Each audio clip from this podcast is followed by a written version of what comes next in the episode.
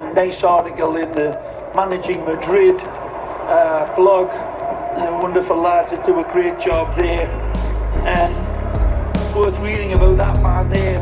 Karim Benzema needs to rest, and the numbers reveal why. Times ended up almost looking like a 6 3 1. Some very good writing about that on the Managing Madrid website. Frustrate podcast as well. Of course, Fede Valverde was a huge part of the equation.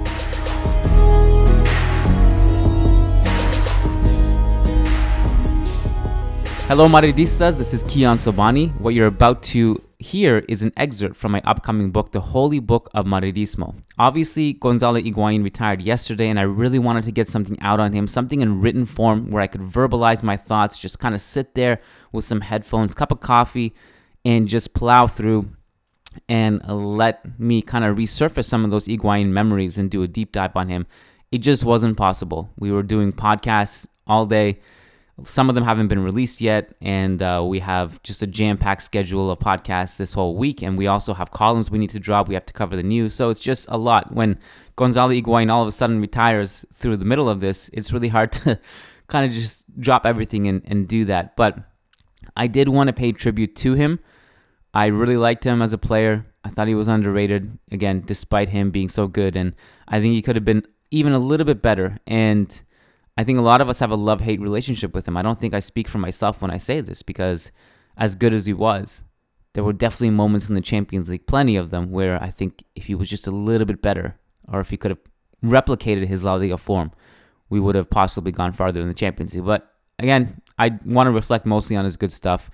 And um, I just I thought the best way to pay tribute to him maybe is to release a small section, pin sized hole. Um, segment from my upcoming book. So here we go. Gonzalo Higuain, 2006 to 2013.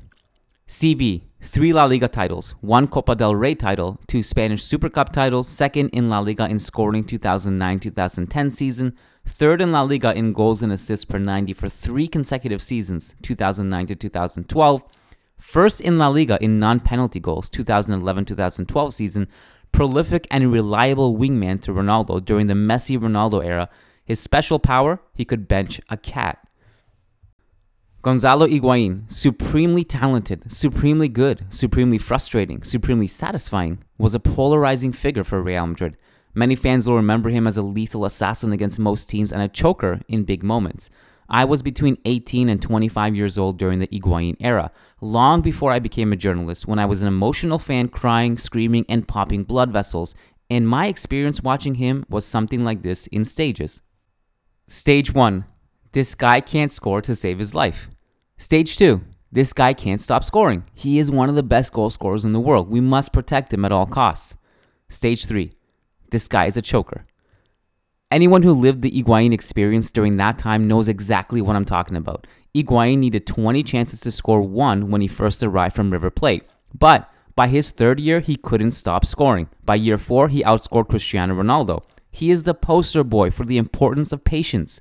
When Vinicius Jr. was struggling to score goals early in his Real Madrid career, fans would ask us, Are there any examples of players who were terrible at finishing but then figured it out? Our first example was always Higuain. Higuain scored 107 goals in 190 games in La Liga and for large stretches was preferred by Jose Mourinho over Karim Benzema.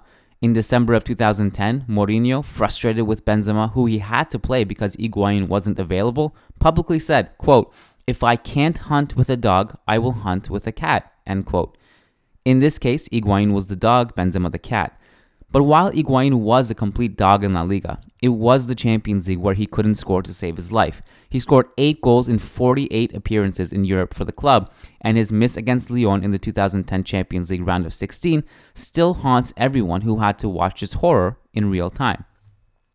As time passes, Higuain should be remembered for what he was a lethal striker who lost his place for a variety of reasons. Namely, the club signed Cristiano Ronaldo and Karim Benzema three years after they signed him, and Benzema won out because, well, he was damn good and he was a Florentino Perez signing. Higuain was signed by Ramon Calderon prior. Higuain did have a great career after leaving Real Madrid in 2013, though, and was Serie A's top scorer in the 2015 2016 season, where he scored a whopping 36 goals with Napoli.